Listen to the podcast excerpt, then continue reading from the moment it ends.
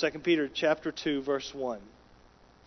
But false prophets also arose among the people, just as there will be false teachers among you, who will secretly bring in destructive heresies, even denying the master who bought them, bringing upon themselves swift destruction.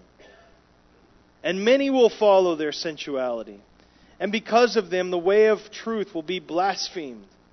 And in their greed they will exploit you with false words. Their condemnation from long ago is not idle, and their destruction is not asleep. For if God did not spare angels when they sinned, but cast them into hell and committed them to chains of gloomy darkness to be kept until the judgment, if he did not spare the ancient world, but preserved Noah, a herald of righteousness, with seven others when he brought a flood upon the world of the ungodly, if by turning the cities of Sodom and Gomorrah to ashes, he condemned them to extinction, making them an example of what is going to happen to the ungodly, and if he rescued righteous Lot, greatly distressed by the sensual conduct of the wicked, for as that righteous man lived among them day after day, he was tormenting his righteous soul over their lawless deeds that he saw and heard. Then Verse 9 Then the Lord knows how to rescue the godly from trials and to keep the unrighteous under punishment until the day of judgment, and especially those who indulge in the lust of defiling passion and despise authority.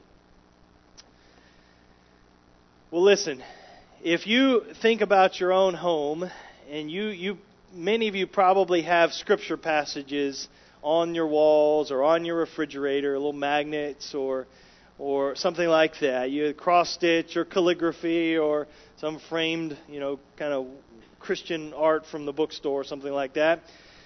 Or you think about the, the, the scripture graphics that you often see on social media and it's people streams and you know verse of the Bible with some pretty scenery in the background, kind of like what we have uh, up here. And so you, you have that kind of thing. Calm colors, pretty backgrounds, you know, rolling green pastures and little mountain streams and a and uh, peaceful garden, that kind of thing. And so the the verses that you typically see, I mean, I can just think of some that seen on walls and maybe some that have been in our own house. Joshua 24:15. As for me and my house, we will serve the Lord. Uh, Philippians 4:13, we see that you see this on social media. If I can do all things through Christ who strengthens me. Jeremiah 29:11 For I know the plans I have for you declares the Lord. Psalm 46:10 Be still and know that I am God. Uh, and on and on. Fruit of the Spirit, the Lord's Prayer, Psalm 23, and there are there are many others that you often see hanging on walls and and, in, and with pretty backgrounds. They're, they're, those are beautiful verses. They're encouraging verses. They are they are worthy of, of wall art. They are they are they they receive approving approving looks from guests in our homes. They re, they get likes on Facebook when we post those kinds of verses with those kinds of sceneries. But then there are those unframeable scriptures. they are equally inspired by God. They are just as loaded with truth, but they aren't necessarily the kinds of words that you want to put on your wall for everyone to see or on your social media feed. 2 Peter 2 is an unframeable passage of Scripture. I can't say with certainty, but I, I would guess that there's probably not a single person in the world who has a verse from 2 Peter 2 hanging on their wall. Now, if some of you do, I want to meet you, and then I'm going to unlike you, unfriend you on social media, because that's a little weird. No, I'm just kidding the only verse you I, I, really ever hear mentioned, and it's kind of in in in passing and in sarcasm, is the very last verse. The dog returns to its own vomit, and the sow, after washing herself, returns to wallow in the mire. Well, that's very cheerful, and that's what you want to put over your fireplace mantle. Um, no, this is a, this is an unframeable passage. God, but listen, God shoots very straight in His Word. He doesn't fake. He doesn't flatter us. He, if, he, if he gives the por- a portrait of a person's life in Scripture, he, he tells it like it is. He gives us the warts and the scars and the oozing scabs, everything. He tells us as it is. You think of Noah, who's, who's naked in this drunken sleep, and this is what Scripture shows us. Abraham, two times he let men walk off with his wife. Jacob's a pathological liar. He's a deceiver. David concealed his adultery with murder. In the New Testament, the author of this letter, Peter, is, is there's this blatant hypocrisy, even racism, I would say. And so God's Word, it presents people as they are, not the way we wish they would have been. We, we get the, the bad and the ugly along with whatever good there may be in their lives. Listen, as ugly as some of these portraits and episodes are in Scripture, the graphic details regarding false teachers here in 2 Peter 2, they are even less sparing. We're given this vivid picture of human depravity. Not in kind of broad brushstrokes, but in graphic detail. We only read part of the chapter, but if you were with us last week or if you've read this chapter over the week, this is, this is very graphic. This passage, it's not pleasant. It's not happy. It's, it's not the kind of text you would ever want to preach three days after Thanksgiving and before Advent season. Oh, oops. Um, no, this is where we are in God's promise. But this, this tone here, it's not, the scene is not like a warm, cozy, you know, living room and the fire crackling in the fireplace like many of you have kind of, maybe that's been your experience this week. This is more like a dark, cold, dirty, foul smelling back alley. That's the tone of this text. Why? Why, why does he say these things? Why does he give so much detail? Why does he delve so deeply into, into depravity here in chapter 2? You just remember why Peter's writing this letter. If you've been with us, if you've not, then, then let, me, let me just kind of give you some context here. He's writing to encourage believers to grow in grace, to, to have growth and stability in the grace and in the knowledge of Jesus Christ. That's his purpose in writing this letter. But this growing grace is not formed, it's not, it's not fostered or lived out in, in a vacuum. It's, it's to be present in the midst of very hostile conditions.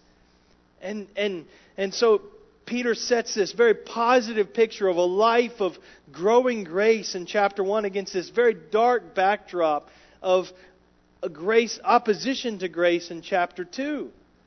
So in chapter 1 we have these fruitful believers who are deeply rooted in the grace of Jesus Christ. That's, that's us as believers. And then in chapter 2, you have these unbelievers and these false teachers who reject Christ and who, who reject His grace and they lead others astray and try, uh, attempt to.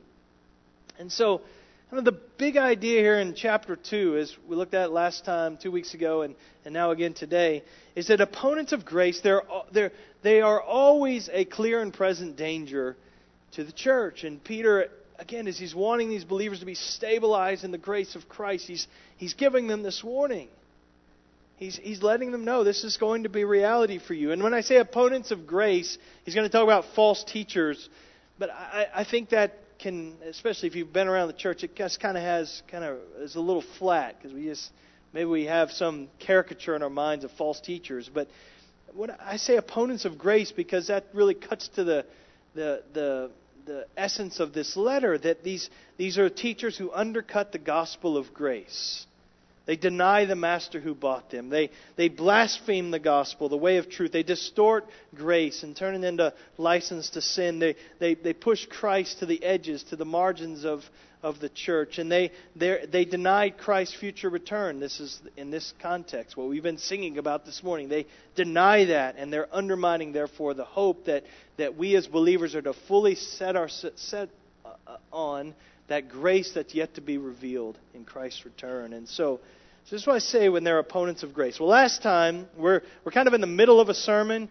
Thomas, thank you, brother, for last week. What a, what a tremendous op- uh, opportunity to just revel in the grace that is ours in Christ. We needed to come up for air last week, and we did it, and you gave it to us. We had this infusion of, of gospel air into the midst of chapter 2. And, well, we're going to get back into chapter 2, though, here. And, and so last week, we, we're, we're kind of covering the whole section. We covered five points said these things. One, opponents of grace are inventive. This is just by way of review. They, rather than upholding and proclaiming God's revealed truth in the scriptures, They, they, they, they make up their own ideas and teachings concerning Jesus Christ. So they're not, they're not committed to the prophetic word that is made more sure that Peter talked about in chapter 1. They, they make up their thoughts about Jesus. Second, opponents of grace, they grow like kudzu in God's field, just meaning they're pervasive, they're, they're invasive, they, they, they spread and they, they infiltrate. Third, opponents of grace try to up, try and operate under the radar. That they, they're inconspicuous, they, they're sneaky, they, they try to rem, they, they remain concealed oftentimes. That's how they're allowed to be among believers and in churches without, without them being uh, sniffed out so quickly. Fourth, opponents of grace, they ride the wave of popularity. They, they lead many people astray. they they can be very popular. And then lastly, opponents of grace dis- deliver a destructive message. They, they see again in verse 3, they, they are, um, in, their, in, their, in their greed, they exploit with false words. Excuse me, back in verse 1. They secretly bring in destructive heresies, even denying the master who, who bought them. And so we're going to pick right, off, right up where we left off last time. Sixth statement. We're just giving a, this profiling, these profiling statements about these false teachers, and, and so we ourselves can be on guard as well. Sixth, opponents of grace are driven by dark motives. They're driven by dark motives. These are not just good people who make some innocent mistakes and saying a few wrong, wrong things about Jesus. That's not, that's not what this chapter's about. Peter's not talking about well meaning Christians, well meaning Christian pastors and teachers and authors who, who have a few theological blind spots, and so they, they say some very wrong things that are unorthodox. That, that's common in the church, but that's not what uh, he's talking about here. And so we, we see, if you look at the end of the letter real quick, in 2 Peter chapter 3, he, he's going to speak again to these believers, genuine believers. You, therefore, beloved, knowing this beforehand, so all that he's warned them of, take care that you're not carried away with the error of lawless people and lose your own stability. So it's possible for believers to lose their stability and to be carried away into error, but that's not, that's not who he's addressing in chapter 2. These are these are unbelievers. These are, these are unbelieving teachers who have infiltrated the church. They're spreading heresy, uh, false teaching concerning Jesus Christ, and they're driven by these twisted, corrupt, wicked, mixed motives. Now, by that, I don't mean they're necessarily consciously uh, attempting and, and desiring to destroy people's faith. I just mean simply that they're driven by something other than the glory of God and the advance of Christ's gospel and the good of His church. There are other motives that are driving them. They are driven by just natural, base, selfish, sinful desires, even if they don't realize it. This is what's driving them. And so in Peter's day, this is what he tells us in this chapter. The, these false teachers are driven by greed. They're driven by greed. They, they weren't there to give, they were there to get. They weren't in these churches to serve them, they were there to be served by them. And so look at verse 3. We're just kind of, again, kind of taking the chapter as a, as a whole here. In verse 3, in their greed, they will exploit you with false words. Now look down to verse 14. They, Peter says, they have hearts trained in greed. And so, greed as, as a corrupt motive for ministry, quote, it's not anything new. This is a very old uh, motivation for false prophets and false teachers. You look in the Old Testament, false prophets are often bribed. Even in the New Testament, you have the, the first one being Simon the magician in the book of Acts, Acts chapter 8. He tries to buy a franchise in the apostolic ministry He's like, man, there's some money to be made here. This is a lucrative business, and I want in. And and again, you see this greed is driving him, this false teach, false prophet.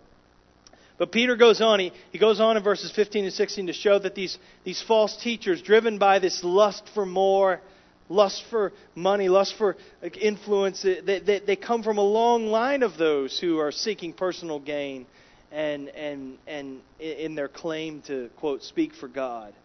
And so look at verse 15. They have followed the way of Balaam, the son of Beor, who loved gain from wrongdoing. but was rebuked for his own transgression. A speechless donkey spoke with human voice and restrained the prophet's madness. Now, if you're not familiar with the story, that's, that's a very quick summary, and you may be screening. Well, that sounds very bizarre. And it is bizarre. It's in Numbers chapter 22 to 24 and then 31. But, but, but just summarize, Balaam was, was, was, was a prophet who sold out his integrity for, for riches from the king of Moab, Balak. And, and so the king hired Balaam to pronounce a curse on the Israelites as they were passing through the land and uh, passing through, the, his, through his territory. But, but the, the emphasis that Peter's making is he was driven by this greed. He, he, he was driven because he loved gain. He loved gain. But the, but the Lord miraculously rebukes him through the mouth of this donkey. It's a great story. But, but here's Balaam. Here's the parallel. Balaam's this intelligent, eloquent, influential uh, prophet, but, but he used his natural giftedness to fulfill his own lust for more rather than to faithfully represent God's truth. He was a false prophet. And in a similar way, the false teachers in Peter's day, they're, they're leading people away from God's truth for personal gain. Motives are dark. False teachers are no different today. The, the, modern day Balaams, they have their price. They, they, they may appear in it for the ministry, but it doesn't take long to realize they're in it for something else. They're, they're looking for something for themselves. Listen, our heresy alarms should sound whenever we see an overwhelming emphasis on, on money by teachers and preachers and authors. When their whole theology rep, you know, presents these, quote, miraculous ways of acquiring financial blessing I mean, like sirens should scream in our, in our minds. If the application of virtually every message is, is to sow a financial seed or to reap some material harvest, then run. This is, and this is, this is very present. If their constant appeal is to, is, is, has to do with, self satisf- uh, with, with satisfying self serving desires, then we need to be, we need to be aware. So there's this greed back then in the Old Testament in Peter's day, and it's still today. It's a motive. Where's the connection between greed and grace opposition? We think about what fuels greed. Because it's because Christ and His grace are not their all sufficiency. Not satisfied in Him alone, they, they try to use the church, then use the church to prop up their own status, to, to pad their own pockets, to, to, to forward their own agenda, to gain influence for themselves, this kinds of thing. Teachers who don't seek, see Jesus as the all sufficient one will inevitably begin to see people as a means to an end. And that's what was happening then, and that still happens today. If we don't know the love of Christ, we won't love his people. We will use people. But if we know the love of Christ, we are freed up then to sacrificially serve the church that Jesus died for. Not perfectly. We all have and serve from mixed motives. But, the, but, this, this, but there's this freedom then because our sufficiency is in Christ to, to, to love people. Seventh, seventh kind of profiling statement of these false teachers in chapter 2 is that opponents of grace are role models of depravity.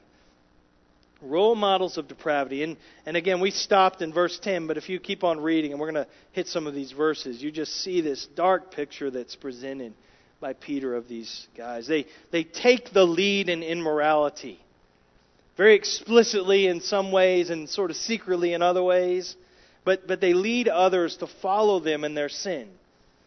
Look in verse 2. Many will follow their sensuality. Sensuality is this very graphic, vivid Greek word for this blatant immorality. And so they're, they're, they're, they're unashamed of their immorality, and, they, and others will follow them. Verse 10 They indulge in the lust of defiling passion. They're, they're hungry for lust. They do whatever it takes to satisfy their lusts. And they're arrogant. They're full of themselves. Look uh, halfway through verse 10, but right where we stop. bold and willful. They, they do not tremble when they blaspheme the glorious ones. Now, this is not an easy verse to interpret here, and there's different thoughts, but it's not immediately obvious, obvious who Peter has in mind when he references these, quote, glorious ones. Most likely, most agree, he's talking about angelic beings, like fallen angelic beings, demons. And, and so these false teachers, they're, they're very self confident. They're very bold and willful, the text says. And they're quite blase about angelic powers. They, they, they pounded their chest. They, they, they, they dismissed these, the, the power of these celestial beings. They blaspheme them. They, they, they, they, they put, see themselves as so strong, so powerful in and of themselves in verse 11 whereas whereas angels the holy ones they though greater in might and power they do not pronounce a blasphemous judgment against them before the lord so he's saying even the angels of heaven won't won't talk like these false teachers about those other dark powers even even though they might have just cause for doing so they, they don't they don't make those boasts so their wickedness is seen in this proud brash audacious slander of those who are in higher rank and power than they are. And that, the, the same could be said of how they viewed the apostles, how they viewed the Old Testament scriptures, how they viewed Jesus himself. They were above others. Nothing was sacred to them. Nothing and no one was worthy of their respect and their honor. And they were, this, is, this is the picture Peter paints of them. I mean, you hear you hear this a version of this even today. The kind of modern day uh, false teachers, I would say, often engage in this kind of bold talk about powers of darkness and speaking to demons directly and binding binding them, binding Satan. But but even the archangel Michael, he he doesn't try to take on Satan like this, tackle him on his own. Despite his incredible wisdom and power, Eh, unmatched compared to us. He calls on God to rebuke Satan. There's this close parallel text. We haven't talked a lot about this, but if you read through the book of Jude, it, it is a very close parallel to the book of Second Peter. I mean, there are word for word parallels. And but in Jude, verse nine, he, he speaks of Michael. He did not presume to pronounce a blasphemous, judgment on Satan in the context, but he said, "The Lord rebuke you." And so, again, I, I think that's a, that's a helpful passage to kind of give us some understanding of this meaning here. But, but not so with these false teachers. There, there's nobody that they see that's above them. Verse 12, continue on. But these, like irrational animals, creatures of instinct, Peter's not holding back here blaspheming about matters of which they are ignorant. So the only authority, quote, that governs their words and their behavior and their thoughts is that of their own animal urges. That's what Peter's saying. It's not the authority of God. It's not the authority of Jesus Christ, His Son. It's not the authority of His Word. It's not the authority of His apostles. It's just their own instincts. Now, it's hard, hardly surprising that people who are, who are, whose lives are so controlled by these, these base instincts are also driven by a desire for pleasure. And so, in particular, they're controlled by this lust for sexual gratification and, and for money. Verse 13 they count it pleasure to revel in the daytime. They are blots and blemishes, reveling in their deceptions while they feast with you. Verse 14 they have eyes full of adultery, insatiable for sin. Down in verse 18, for speaking loud boast of folly, they entice by sensual passions of the flesh. So you just, again, you get this picture. These are, as I said, role models of, of just depravity. Now, it's easy to read this and think of the most extreme uh, forms of sensuality that were present in their day, and there were some forms that we can't even conceive of being present in our culture. We, we, can, we can study that Roman world and scratch our heads and think, how in the world were people in these churches tempted by these things? I mean, temple prostitution and just the mixing of religion and, and, and uh, sexual immorality and all of these things and, and this erotic culture. And so we, we, we think, how is that possible? Listen, th- this was just normal in their day. This was, this was normal. These believers were saved out of this pagan culture. It wasn't a far stretch for them to be tempted to, per, to pursue that again, those sensual passions like they did before. I would just say, let's not look at our own context as being so high and moral. Uh, that, other generations would, and other cultures today do. Look at our context and our culture, and they think, how could they? How is that possible? That, that even people in the church would be tempted and drawn away in those things. What, what seems very kind of normal to us, a normal level of depravity and immorality in our own culture, because we live in it, it can seem very extreme to other believers in other generations and in other cultures. And so the sins of the world, this is where the sins of the world often become the sins of the church. So the, the, these even true believers were tempted to, to be drawn into these things, and these false teachers are trying to take take others after them. And, and, and those, we're going to see those who are weak and unstable, especially. And so Peter's alerting us to something that's closer to home for us than maybe we think. It's easy to think, oh, that, that's not possible. You know, if I, if I saw somebody coming in and there was this sensuality and they, they would never be able to lead me astray in that. Oh, really? Because what he's saying is, is simply Eh, eh, the, the bigger point is that there will be teachers who bypass the mind and they go straight to the senses. That's what they were doing, essentially. And that's what happens today all the time. Bypass the mind, go to the senses. It's More about feeling good than finding truth. Don't forget that Peter has already stressed this vital link in chapter 1 between being established in the truth and being stable in our faith. So, so this is this is critical. But th- but those and, and those who engage in this immorality, they're not going to be content to just go it alone. They they they will lead. They will entice others to do the same. That's what the language is here. Eighth statement. Three more. Opponents of grace promise what they cannot provide. They, they make these extravagant claims that they can't support. They make promises that they can't keep. Verse 17. They, they, these are waterless springs and mist driven by a storm. Those are very vivid word pictures. I love these, these images here. They, they, they appear to have something to offer of substance that will, that's refreshing and that will help me. But when you get close, you realize they don't have anything at all. They're spiritually, they're a spiritually barren mirage.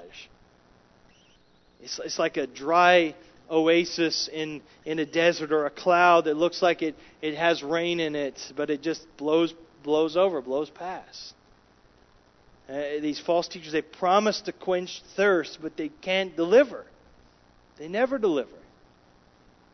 I was thinking of California and the drought stricken areas and the fire ravaged areas right now, and, and, and it's not it's not unheard of for you can see storm clouds form and it looks like this front's coming through but in those areas of intense heat, sometimes you'll get this, these dry lightning, and you'll get wind, you'll get lightning, you'll get everything of that the storm has except rain. And it not only does it not only doesn't help, but it it makes things worse. It you know lights up new fires, and that's kind of that's the kind of the image I have here. But they, it, it, these these false teachers are supposedly offering something refreshing, something helpful, something life giving, but they cannot make good on that promise. They're waterless springs. Verse 19, you see the same point again. Verse 19, they promise freedom. They promise him freedom, but, but they themselves are slaves of corruption. For whatever overcomes a person, to that he is enslaved. And so they're emphatic about this, quote, liberty that they offer, but they actually just drag others into their own enslavement to corruption. They love to flaunt their supposed freedom. And to, to them, freedom means just the liberty to do whatever they want and to sin as much as they want, unrestrained by truth, unafraid of repercussions in this life or in the life to come. Just do what you want. So the image, image of these people, these false teachers, it's like they're chained up, they're bound, they're not free, and in that state of bondage, they're calling out to others, "Come be free like we are." Peter says, "This is ridiculous." They promise what they cannot provide. They, they oppose grace by distorting it, by making it license to sin. Romans 6, 1 and 2. What shall we say then? Are we to continue in sin that grace may abound? By no means. How can we who died to sin still live in it? Ninth, two more statements. Opponents of grace prey on the weak and unstable. They prey on the weak and unstable. They're like carnivorous predators. They, they, they hunt the, for the naive and the weak and the, the unstable victims to devour. Just thinking of those National Geographic shows that no, no doubt you've watched, or maybe you don't like watching those shows. Um, but these these lions of Africa, these predatorial animals in different parts of the world, and and and and they're they're you know just picture this lion stalking this herd of wildebeest, and what are you doing? He's picking off the young ones, the slow ones, the injured ones, the weak ones. That's that's what they tend to go for. They all taste the same, so who cares, you know, if they've got a broken leg or something like that. So it, it, don't save your energy. Well, th- this is what these false teachers were doing in Peter's day. They're they're trained predators. They, their, their, their hearts are trained in this, the text says. They, they know how to jerk on heartstrings. They know how to appeal to the senses. They know how to sound sincere in doing so. And so, verse 14, they, they entice unsteady souls. Verse 18, they, they entice those who are barely escaping from those who live, who live in error. And so they're, they're preying especially on, on, on unsteady and uh, uh, uh, folks, and, and I would say recent converts. I think most understand that's what is meaning, meant here by those who are barely escaping from those who live in error. These are recent converts or, or immature Christians. This is who they're going after. Those who are especially open and trusting towards those who come as a quote Bible teacher. So these new believers in these churches are coming out of this godless, Christless knowledge and living, and now they have this new, good, loving King in Jesus. And these opponents are trying to entice them back to their former life to their former allegiance. The, the stronger, the more established believers, they, they, they, would have, they would have been able to sniff it out quicker. But these newer believers, they're, they're not very established in the faith yet. And they become easy targets. It's not that they're going to be ultimately drawn away. Christ holds us fast, but this is who they're trying to, as, as we'll see in 317 later, this is trying, who they're, who's most likely to be unsteady. And so Peter's saying, watch out be because they will go after them first. I mean, Jesus described this, these false teachers in this, in, this, in this way. Matthew 7:15, Beware of false prophets who come to you in sheep's clothing, but inwardly they're ravenous wolves. They're ravenous. They, and they're looking for easy prey, looking for the stragglers, looking for the young, looking for those who are weak, those who are not very sure footed. This is why Peter wants us to grow in the grace and knowledge of Jesus Christ. He wants us to have a greater grace rooted stability, sure footedness in our identity in Christ. And so, but this is, they prey on the weak and the unstable. This, no wonder Peter goes on in verse 14 to, to call these false teachers accursed children. Cursed children. That's a strong statement. Last statement, and this is the big one, and we're going to do all we can to finish it in time. This could be a sermon in itself because it's so dominant in this in this chapter. It said opponents of grace are playing with fire and they will get burned. They're playing with fire and they will get burned. This is the key truth in this chapter. Destruction is really probably the key word in this chapter. It's repeated over and over. Their teaching is destructive. They teach destructive heresies in verse 1, and those who propagate those false teachings will face destruction. They will be destroyed. Their, verse 3 Their condemnation from long ago is not idle, and their destruction is not asleep. He says, they're, they're not getting away with this. Christ will have the last word. And Peter goes on in verses 4 and following there to, to speak of the, the consequences, uh, the immediate ones, and ultimately the final long term consequences of false teaching. There, there are these eternal effects on the deceivers. Peter leaves us, he leaves his readers with no doubt no doubt about what God will ultimately do to those who distort his truth, the gospel. He gives us these three clear examples from, from defining moments in God's past dealings with, with his enemies in Old Testament times. See, we can't get bogged down in the details here. If we try to, there are a lot of questions and interpretive issues in, in, in, in these verses here, in verses 4 and following, and I, 4 to 10. And I don't want to, I don't want us to get too tied, tangled up in that. And it's not because these are unimportant. Every word matters. Everything matters. But I don't want us to miss the big point. That's very clear. The key is verse 9. This is the summary statement in this section here, and you cannot see any see it any clearer. The Lord knows how to rescue the godly from trials and to keep the, uh, the unrighteous under punishment until the day of judgment. That's his point.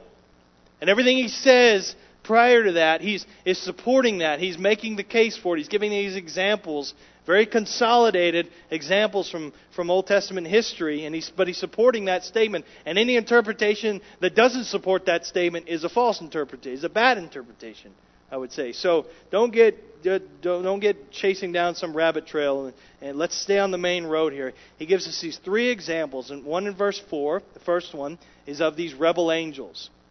For if God did not spare angels when they sinned, but cast them into hell and committed them to chains of gloomy darkness to be kept until the judgment, that's his first example. He stops mid sentence. So this is likely referring to the rebellion of Lucifer and those, those uh, uh others, uh, angelic beings who, who followed him in, this, in, in that rebellion and that revolt in heaven. And so if these privileged, powerful, majestic creatures angelic creatures, if they were not spared from judgment, how much less those who, who are in that line and following them in their deception, even if it comes in the name of, quote, ministry. That's his point. He gives another example, verse 5. If he did not spare the ancient world, but preserved Noah, a herald of righteousness, with seven others, when he brought a flood upon the world of the ungodly. And we're going to come back to the but preserve Noah part which is most of this verse. But for now, we just see that the very judgment that was threatened on the world by God is the very judgment that was enacted by God. Because what? Because they refused to listen to God's message that He gave through Noah. God makes no concessions. Even though the vast majority of people in the world, everybody except Noah and his family, rejected him, he, were in opposition to him, they, they, they were destroyed. If there's ever any doubt that God sees, knows, cares about wickedness, injustice, corruption, sin, I mean, just look at the flood for proof of this. When we think of the flood, we we think we we kind of turn it into this cute little story about animals and a boat and all that kind of stuff. And we have we decorate baby nurseries with this. This is a little creepy to me, but um, death and dying, okay, if that's what put your kid to sleep. This is not a cute story. I mean, it's full of God's promises and the rainbow. Okay, yes, but all the animals in the world died except for those in the ark. I mean, some of you, you weep when you see a squirrel get run over. I mean, every animal in the world except those in the ark were, were, were wiped out. Every person in the world, except for Noah and his family, killed violently, drowning death. The flood is this window into God's inflexible commitment to His justice and holiness. His standard doesn't change, it doesn't bend, it doesn't adjust to us. It's not relative to the morality of our culture, it's inflexible. All wrongdoing must be punished. That's what it tells us. Then there's this third example Sodom and Gomorrah, verse 6. If by turning the cities of Sodom and Gomorrah to ashes, he condemned them to extinction, making them an example of what is going to happen to the ungodly. Now, this, this event is virtually synonymous with judgment. In our day and, and, and even in Peter's day, both cities became engulfed in this life of unbounded hedonism with no thought of God. And both became literally engulfed in, in God's fiery judgment. And so the, their, their self assured security of their lives, their, their sensual pleasures, they offer no protection whatsoever from divine wrath. So the, the bottom line in this in the strand of Peter's argument here in these verses is, is that considering what God has done in the past, God is able and he is committed to keeping the unrighteous under punishment until the day of judgment. Verse 9. That's the point. This is the dire warning for those who come in God's name but do not proclaim God's message. They will be punished, they will be destroyed. They will be judged, and that judgment is imminent.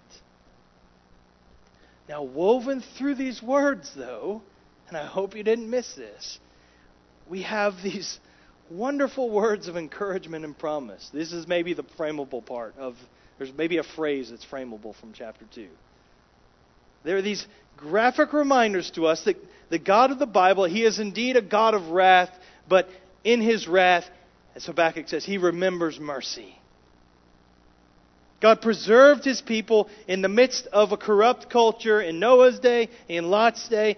God will preserve you too. That's the encouragement to these first readers. That's the encouragement to us. Look at again in verse 5. God, God preserved Noah, a herald of righteousness, with seven others when he brought a flood upon the world of the ungodly.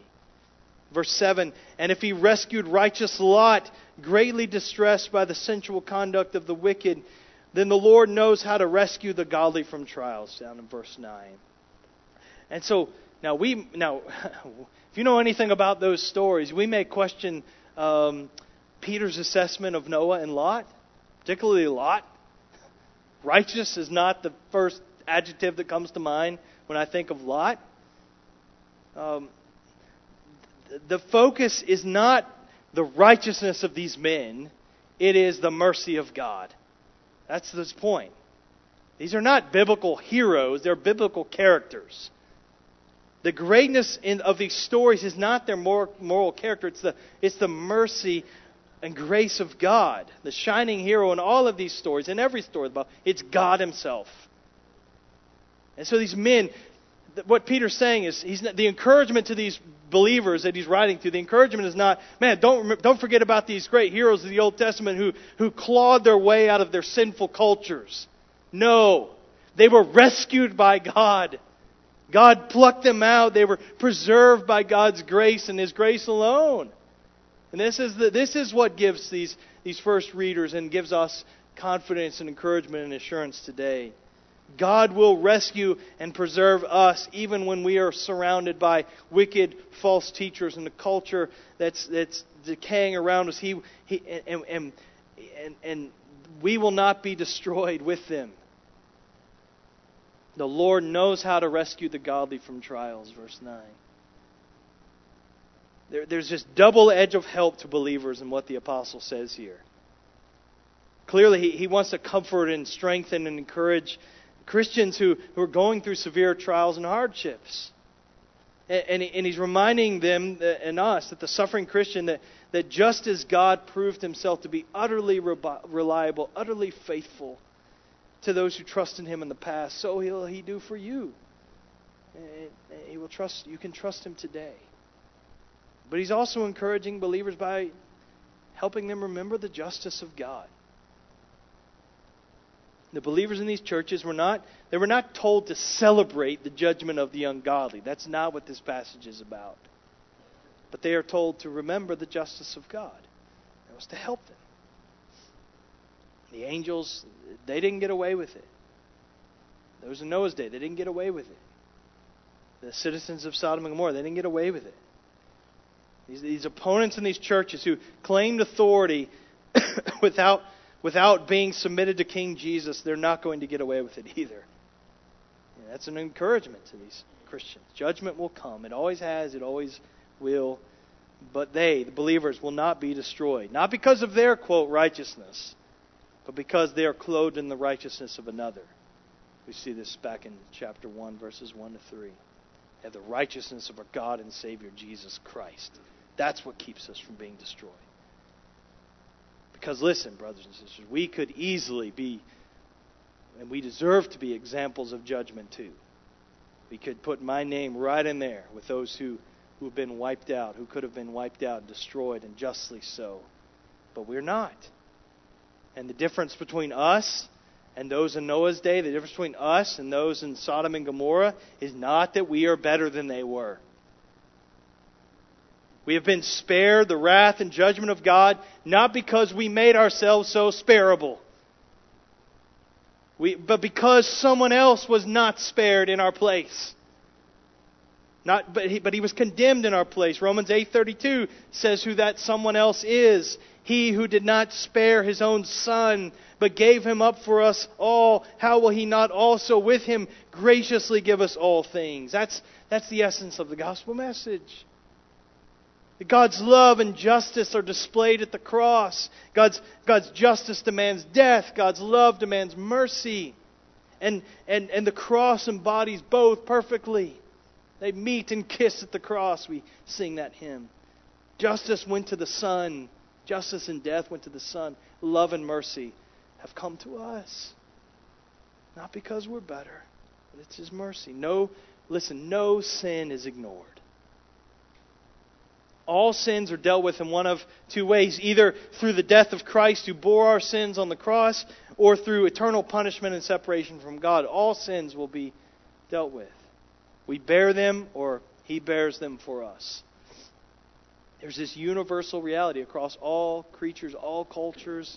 Romans 3:23. The students have been here in, in, in, on Sunday mornings for all of sin falls short of the glory of God. We we have all fallen short. We are all sinners, not just were sinners. We talked about this week. Eric and I were. We are sinners. But there, there is hope within that reality of our fallenness. Romans 3 goes on, for but we are justified by his grace as a gift through the redemption that is in Christ Jesus, whom God put forward as a propitiation by his blood to be received by faith. And this was to show God's righteousness because in his divine forbearance he passed over former sins. It was to show his righteousness at the present time so that he might be, listen, just and the justifier of the one who has faith in Jesus Christ. I mean, the missing piece, the unanswered question in the story of Noah and Lot is really this. When you put it in its larger biblical category, what about Noah's sins? What about Lot's sins? They didn't deserve to be spared. Who, who will be punished for their sins? God, God, God would pass over their sins temporarily so that their sins could, could be lumped together with, with this one enormous burden of sin and imperfection that would be placed upon the shoulders of the perfect Son of God. Never to be carried again. I mean, thousands and thousands of lambs would be slaughtered until the Lamb of God would come and take away the sins of the world. And that Lamb has come. And He came in the con- wider context to bring us into His eternal kingdom to, that we could be forgiven and we could be free. Listen, have you been justified by His grace as a gift? Do you know this? Are you trusting in Jesus Christ alone as your Savior from sin and from God's wrath? Or are, are you still going to face it? You can, you can be free from that threat today if you've not trusted in Jesus. You can today. You can bow your head now, call out to God and say, I am guilty. I am I am I am an, uh, undone. I am a sinner. I have nothing good in me. I need I need what what I cannot provide for myself. I need what Christ has given for me. His death in my place, his righteousness in the place of my sin and you can call out to Him and trust Him today. I beg that you would. Talk with one of us if you've got questions. But listen, we go on and just we I need to finish up here. You see this theme of destruction continuing on. They're they're like verse 12. They're like irrational animals, creatures of instinct, born to be caught and destroyed. They will also be destroyed in their destruction, suffering wrong as the wage of their for their wrongdoing. So they're going to reap what they sow. Verse 17, for them the gloom of utter darkness has been reserved. Now, I have no time left. And this is not by design. And so I know some of you are going to have questions, and I'm happy to, to to field those. I'll, I'll try to just fold these in next week.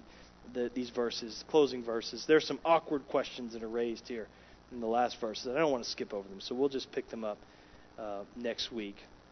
I just the the big thought I want you to see is in what Peter is saying here. God will rescue. God will rescue and preserve all believers. That's a He will hold us fast. There's this wonderful assurance in here. Um, it, you, you won't be overlooked. You won't be accidentally swept up into the judgment of, of future wrath. Look back at chapter 1, verses 1 and following there, and just let your heart take, be at rest in, in those promises. But listen, God will judge and punish unbelievers, and severely those who are false teachers, false prophets. Um, you can't escape that either. So we have this unframable passage. my, my application is not go out and frame a verse from here. That's not it at all. But our response should be one of praise and prayer. We, we, we praise God for His great mercy towards us in Christ, and we pray for those who don't know Christ. We pray for those, we pray for one another in that chapter 3, verse 17 sort of way. The, the, the Lord would help us to be stable in, in Christ and our faith in Christ, our confidence in Him. But let me infuse just a little bit of gospel, uh, another injection of gospel hope here at the end of this sermon. We're, we're not to be proud finger pointers at false teachers. That's not, that's not how we should walk away like, you know, that, those losers. That's not it. We're to be humble thanksgivers. Titus 3, verses 3 to 7. Listen to this. For we ourselves, we ourselves were once foolish disobedient, led astray, slaves to various passions and pleasures, passing our days in malice and envy, hated by others and hating one another. But when the goodness and loving kindness of God and our Savior appeared, He saved us. We didn't crawl out of that condition. He snatched us out of that condition. He saved us, not because of works done by us in righteousness, but according to His own mercy by, by the washing of regeneration and renewal of the Holy Spirit, whom He poured out on us richly through Jesus Christ our Savior, so that being justified by His grace, we might become heirs according to the hope of eternal life. Amen. There's no room for some kind of holier than thou type of thinking when it, when it comes to this. Christ is our righteousness.